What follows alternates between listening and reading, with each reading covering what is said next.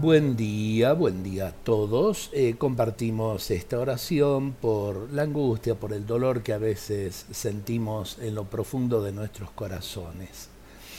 El Evangelio de San Juan nos dice así, el que tenga sed, venga a mí y beba el que cree en mí. Como dice de la Escritura, de su seno brotarán manantiales de agua viva. Señor, el dolor del interior, es decir, de dentro del alma, duele más porque se encuentra justamente dentro nuestro. Ya lo sentiste, yo lo sé, por eso es que vengo hasta ti. Aquel cáliz que pediste fuera apartado era también mío, pues contenía todos los dolores del mundo. Esta angustia, este dolor que duele en mí, tú sabes, es una gota de tantas en la vida de muchas personas, con el sabor amargo de muchos ayes proclamados.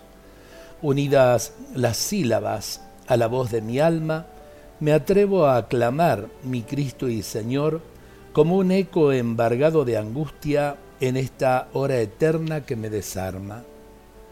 Aparta de mí este cáliz, Padre mío, y enséñame a quedarme en tus brazos para que tu voluntad ocurra en mí y la gracia y la paz trace en mi pecho el signo saludable de una cruz vencida. Así sea, gracias por nada.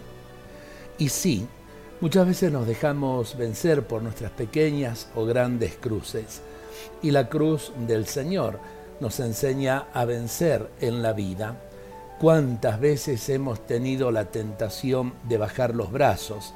Y el Señor nos ayudó a levantarlos nuevamente con esperanza.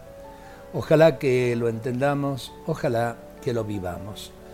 Dios nos bendiga a todos en este hermoso día, que lo vivamos con esperanza.